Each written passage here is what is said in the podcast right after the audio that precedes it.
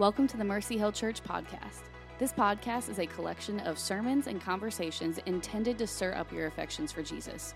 We hope this content helps you know and tell the story of Jesus better. Uh, we're in the middle of a series through the book of Ephesians. So if you have a Bible, you can turn to Ephesians chapter 2.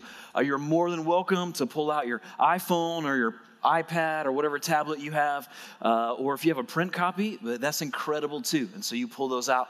We'll begin in Ephesians chapter 2, uh, verse 1. I um, don't like the doctor's office. I'm not sure there are many of us who do. Uh, all the way from arriving and being coldly greeted by someone who really doesn't care if I'm there or not, to the awkwardness of the waiting room, which, let's be honest, they're not putting the best furniture in doctor's office waiting rooms. Uh, usually, it looks like MC Hammer's pants threw up on the furniture. It's uncomfortable. And I spend most of the time wondering what's wrong with everybody else in there. Until I have that moment where I feel a little self conscious and I'm like, wait a second, what does everybody else in here think is wrong with me? Uh, and then you go to the actual doctor's office where uh, someone I don't know very well touches me. Uh, and that's a little uncomfortable. Uh, I got a thing with uh, like personal space and touch. Um, and then, of course, the thing that I think most of us are the most fearful of when we go to the doctor's office is there actually might be something wrong.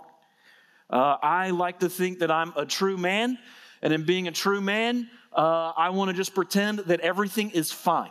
There is never, never anything wrong with me. There's no reason for me to be in this doctor's office to begin with. It is uncomfortable. Uh, but of course, now that I'm over 40 and I'm going to the doctor's office more regularly, I realize it's uncomfortable but necessary. Today, as we dive into Ephesians chapter 1, it might be a little uncomfortable, or Ephesians chapter 2, it might be a little uncomfortable for you in moments. Uh, because today is going to be like going to the doctor's office in some ways.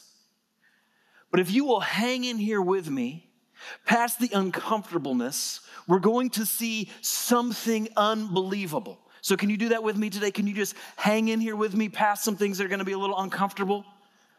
All right, here we go. Ephesians chapter 2, verse 1. Let's read it together. And you were dead. I, I told you, right? Going to be uncomfortable. In the trespasses and sins in which, you, in which you once walked, following the course of this world, following the prince of the power of the air, the spirit that is now at work in the sons of disobedience among whom we all once lived in the passions of our flesh, carrying out the desires of the body and the mind, and were by nature children of wrath like the rest of mankind. Verse 4 But God, being rich in mercy because of the great love with which He loved us, even when we were dead in our trespasses, made us alive together with Christ. By grace you have been saved Verse 6 and raised us up with him and seated us with him in the heavenly places in Christ Jesus, so that in the coming ages he might show the immeasurable riches of his grace in kindness toward us in Christ Jesus. For by grace you have been saved, not through faith. By grace you have been saved through faith, and this is not your own doing, it is a gift of God, and not a result of works, so that no one may boast. Verse 10 For we are his workmanship, created in Christ Jesus for good works, which God prepared beforehand that we should walk in them. All right, now I need to set some context for you, and this is big picture context. To understand this passage, we actually need to go back to Genesis chapter 1 and chapter 2. Here's what we learn in Genesis 1 and chapter 2 that we were created in the image of God to know him. The picture of people that Genesis 1, the very beginning of the Bible, paints is that we were handcrafted, made particularly by God in order to reflect his image and in order to function in a relationship with him. That God had a design and purpose for every single person, including you. Twofold design that you would be in his image, reflect his glory, and that we would function in a relationship with God. Now, the problem is we don't live in this sort of world and we're not these sorts of people. It doesn't take very long for us to realize something is very wrong. And so, Paul, like an expert physician, is about to explain to us what is wrong. So, where we start. Number one, just the diagnosis. It's a diagnosis of our human condition. This is the first phrase of chapter two. And you were dead in the trespasses and, and sins in which you once walked. Trespasses and sins, what does he mean? So, churchy words, we find them in the Bible. We use them in a variety of ways. Sometimes we don't slow down to really understand what they mean. To trespass means to just break a boundary or to cross the line. We understand it, use that word, in fact, in terms of property, right? If you're where you're not supposed to be, you are trespassing. But we also use this term and can understand it relationally. People can break boundaries with us, right? People can cross the line. A joke or a comment can cross the line. Gossip can cross the line. A social media post can cross the line. A married man can cross the line with someone who is not his wife. An employee can cross the line or break boundaries at their place of work. And anything that breaks the boundary of our relationship with God is a trespass. It's crossing the line with our relationship with God. And then the second word is sin, which just means to miss the mark or to fall short. In other words, what Paul is saying is we didn't live up to the life that God designed for us to live. We have not accurately reflected his image. That we were designed to look like God in love, in goodness, in justice in patience in faithfulness in truthfulness, and we have fallen short of all of those characteristics. So then our predicament is this we are not fulfilling our purpose to reflect who God is to the rest of the world, and we're not living inside our purpose in a relationship with God. The result, Paul says, is we are dead. You, me, everybody you've ever met, this is their condition apart from Christ. Now, he obviously doesn't mean physical death. The people he write, are writing to in Ephesians, just like us, are walking around and breathing and eating and interacting and going to work and have families. He doesn't mean that they are physically dead, he means they are spiritually dead. Or another way that we could understand spiritual death is we are operating outside of the way that we were designed to live that we're living outside of our design purpose. So, relationally, remember all the way back to Genesis chapter 1, we were designed by God to function in a relationship with Him. So, the major problem of our trespasses is it's crossed the line of our relationship, and we are now separated relationally from God. And this separation being without a relationship with God is so far removed from what it means to be a human created in the image of God that it is like death. That our lives actually lack the vibrancy, the animation, the purpose, and the fulfillment that God designed us to live in. The point is that a relationship with God is actually what makes us truly alive, living human beings. It is the breath in our lungs. And part of being a fully alive human is then being spiritually alive. And this spiritual life or vitality is only possible when we are in a right relationship with God.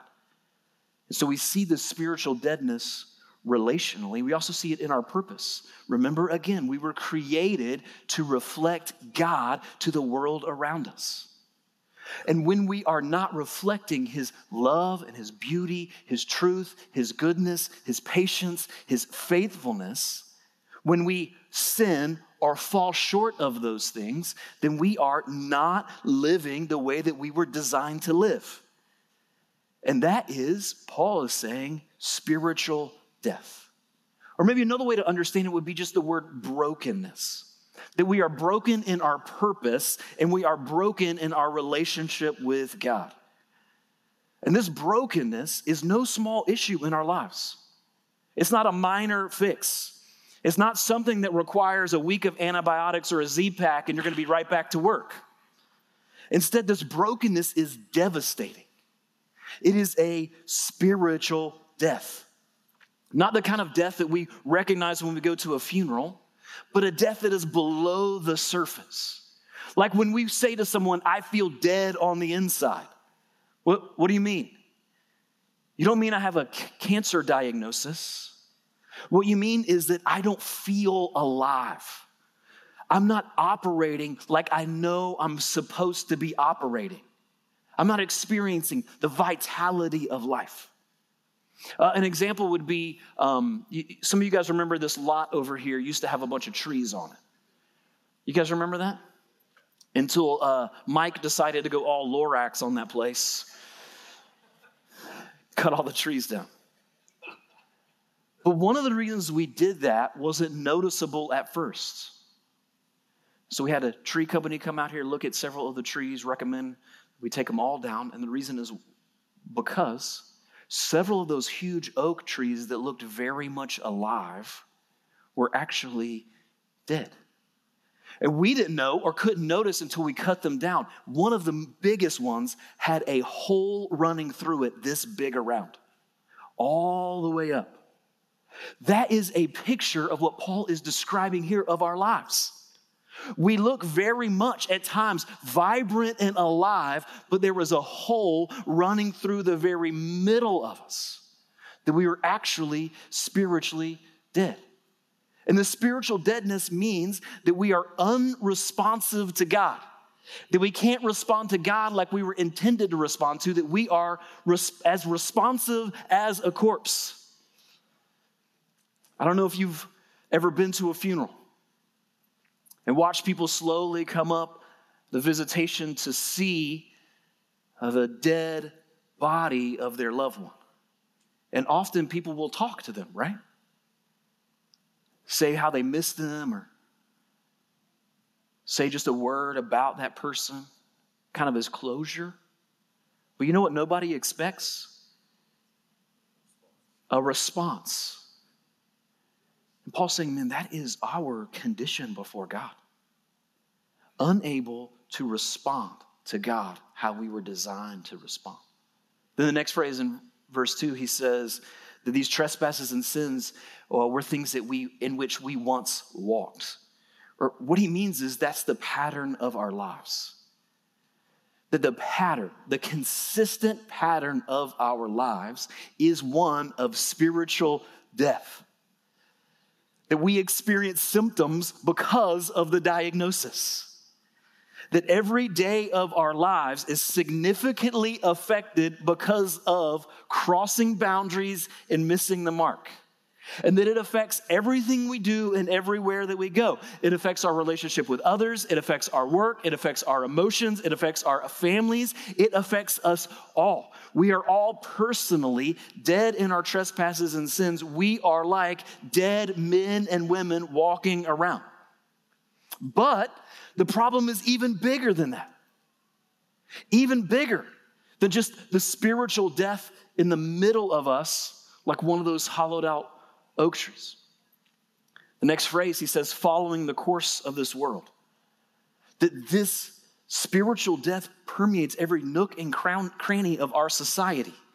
That it's not just the course or pattern of our lives, but when a bunch of us who are all spiritually dead get together and start living life together, it is the course or the pattern of our societies.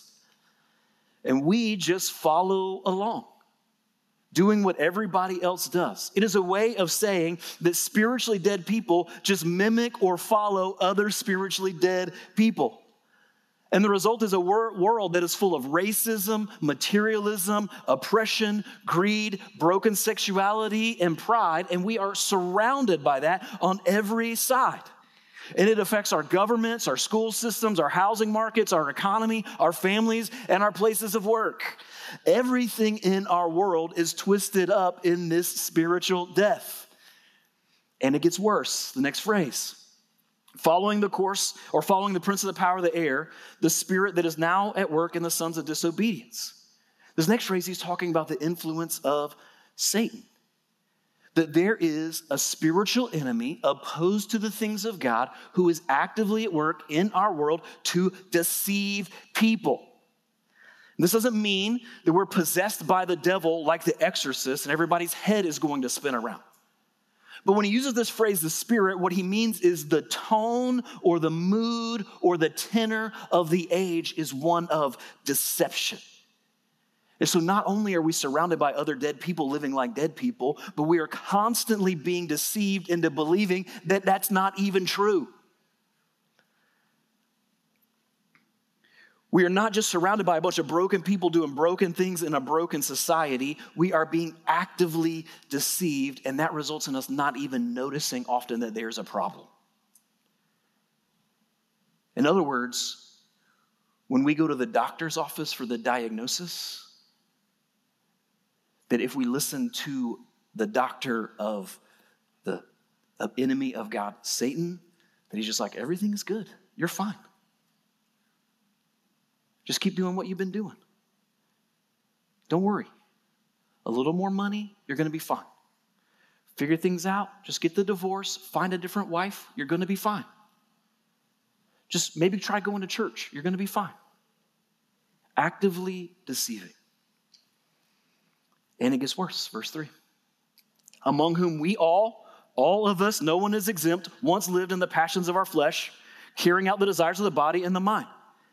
The worst part of the problem is not just sin is happening around us, it is happening inside of us.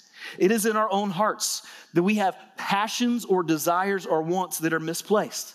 Now, here he's not talking about normal human desires like the need for food, water, sex, sleep, natural bodily desires. What he's talking about is our appetites out of control lust, gut, gluttony, sloth, pride. And that we have misplaced, wrongful desires.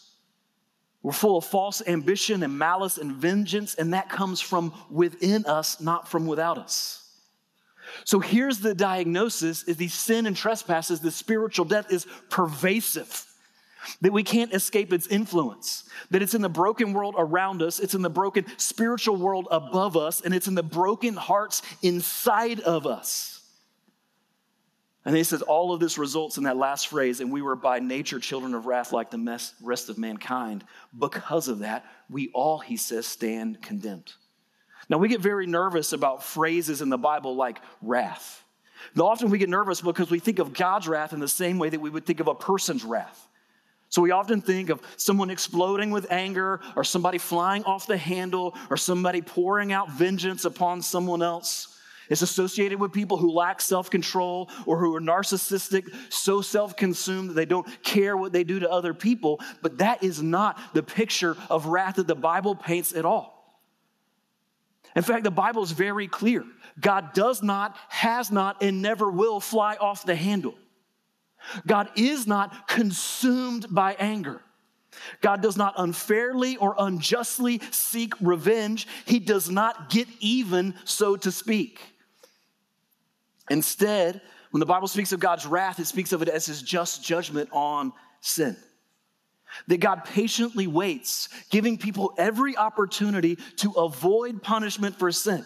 But because God is holy and righteous, he will rightly punish people. Now, this is good news because that means corruption in our government will be set right It's good news because it means that the people on Delk Road who are actively trying to traffic other human beings will be judged. But it's bad news because it has to do with us too. Because we are spiritually dead as well. God then is not an abusive father who, enraged, slaps around his kids and refuses to feed them dinner. Instead, he is more like a patient and kind father who finally has to say to his rebellious, repeat offender son, I'm not bailing you out of jail this time. This is the end of the road. You're going to have to face the consequences for your actions on your own. And the point then is that you and me and all the rest of mankind are condemned not an emotional condemnation from God, not heaping on of abusive words or gaslighting or trying to control through guilt and shame, but instead a legal condemnation before a just judge. We stand before God guilty. And this is a devastating diagnosis. It's personal, We're all personally dead in our sins. It is universal. Everybody's in the same boat. It's pervasive. We're surrounded by it on every side. It's condemning. It has a price. And our sins and trespasses has separated us from our purpose of living lives of goodness and love and grace and mercy and faithfulness and truthfulness. And it has separated us relationally from God. And we can't escape it. Or another way we could say it is that our diagnosis is so devastating that we are hopeless to cure it ourselves. There are no home remedies. There's no combination of essential oils. There's no secret workout regimens. There's no magic supplements. There's no experimental treatment programs. We are dead.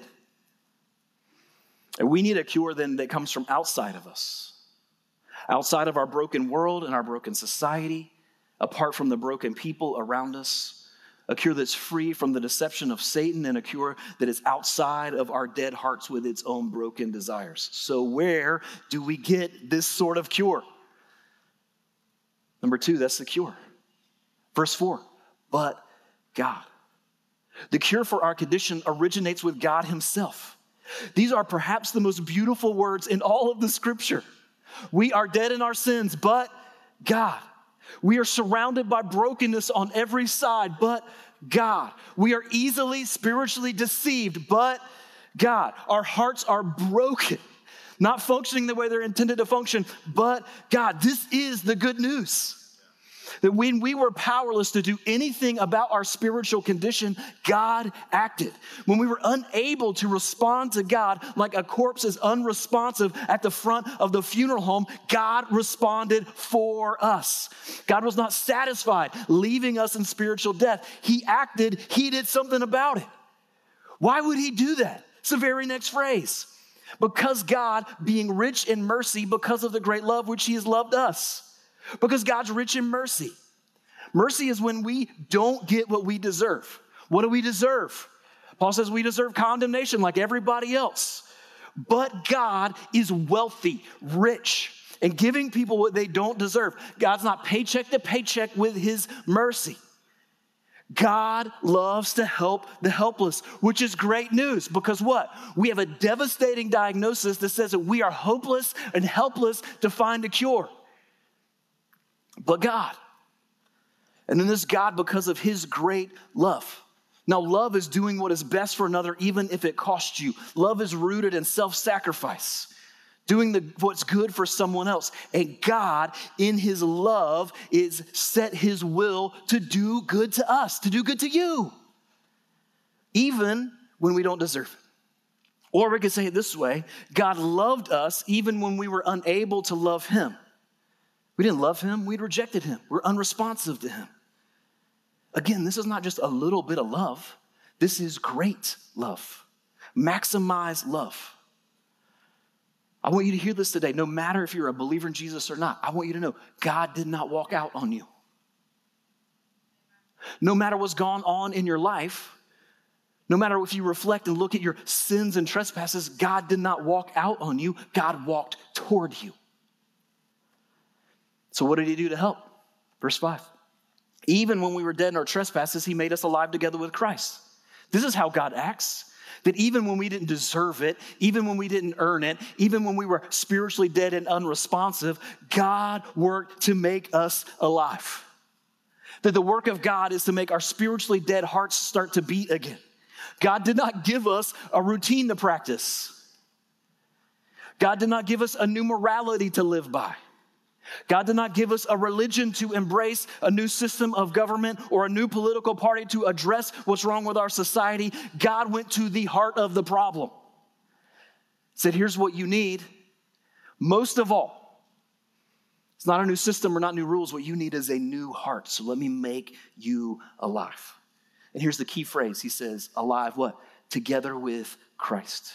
How does God make us alive? Through Jesus. Now let's rewind again. What's our intended design?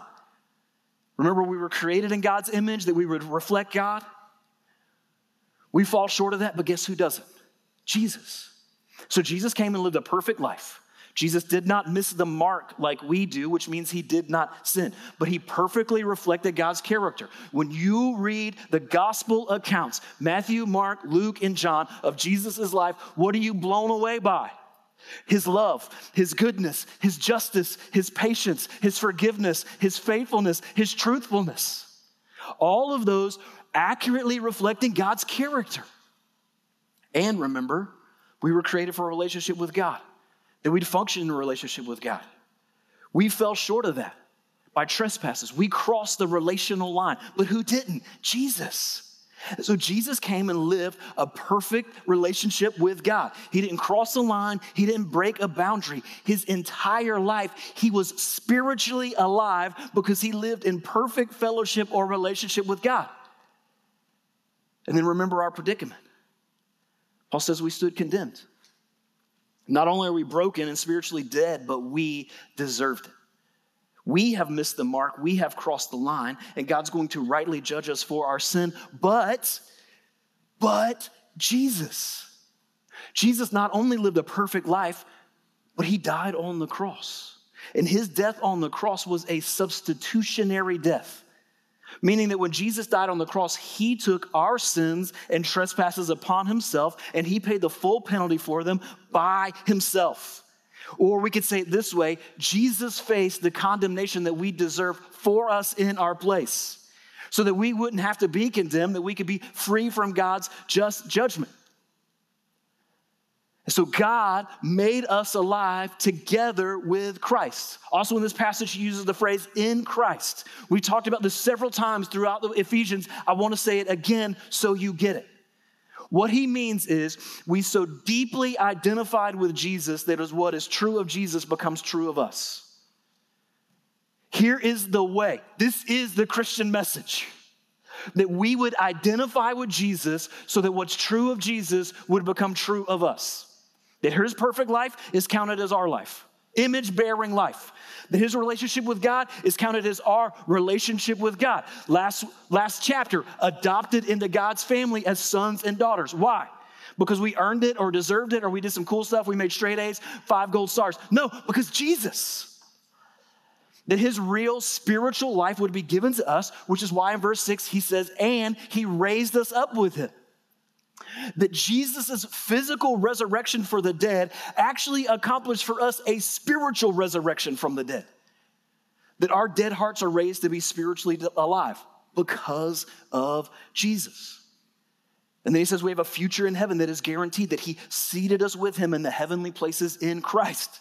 That Jesus' reality right now, seated next to, the, to God in heaven, is our future. Why?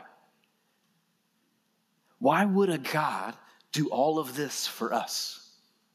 Verse 7 so that in the coming ages he might show the immeasurable riches of his grace and kindness towards us in Christ Jesus. You want to know why? So that starting today and extending all the way into eternity, that God would over and over and over again show us how much he loves us by giving us an unending supply of kindness and grace.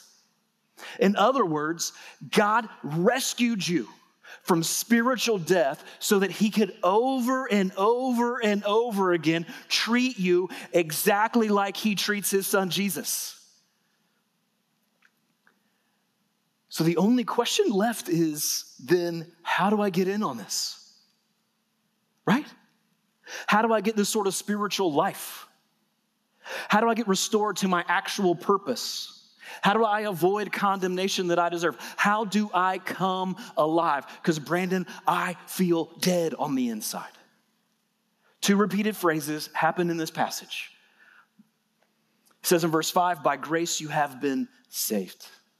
Verse 8, for by grace you have been saved through faith. Christians use this shorthand phrase that I'll admit has been misused, overused, abused, but it is important. Saved.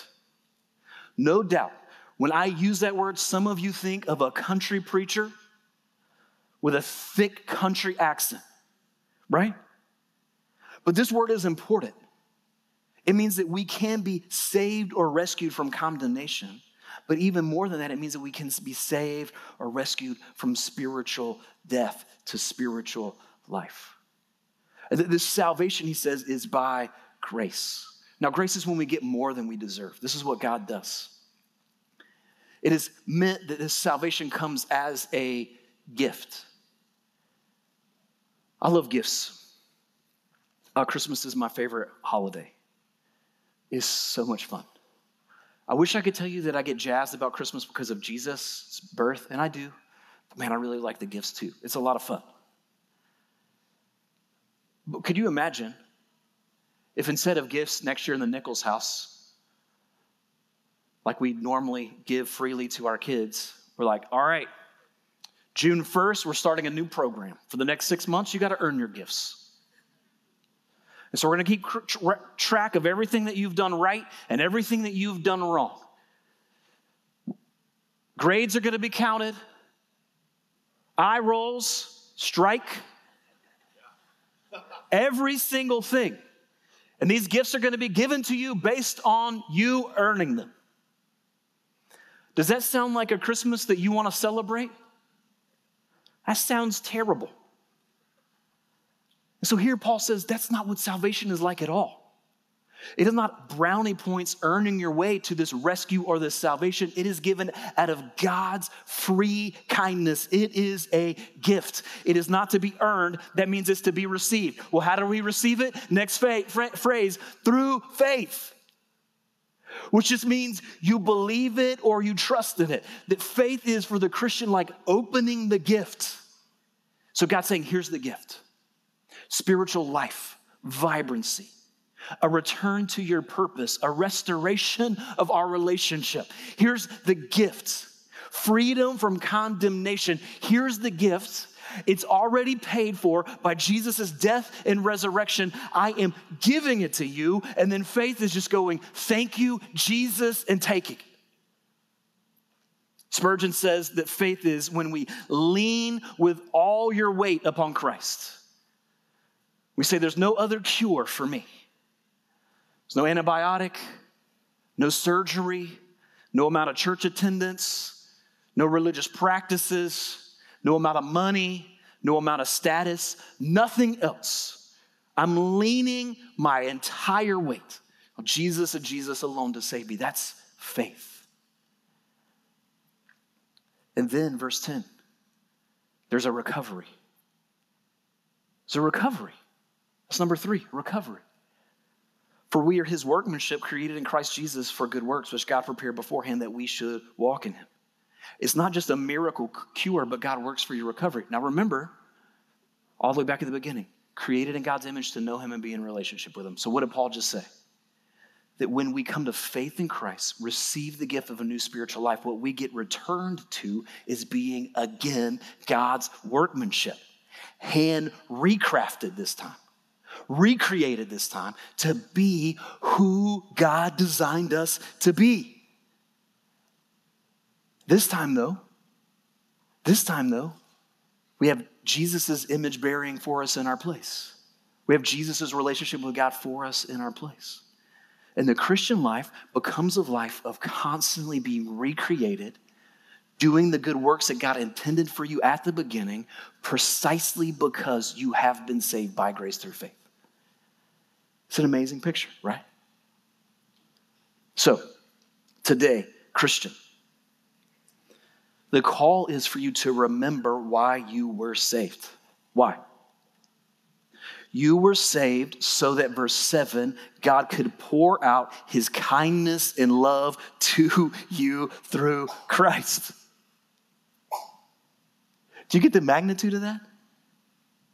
Christian, you came in here today. Let me just tell you God is not sitting in heaven waiting for you to screw up so that he can send you to your room. God saved you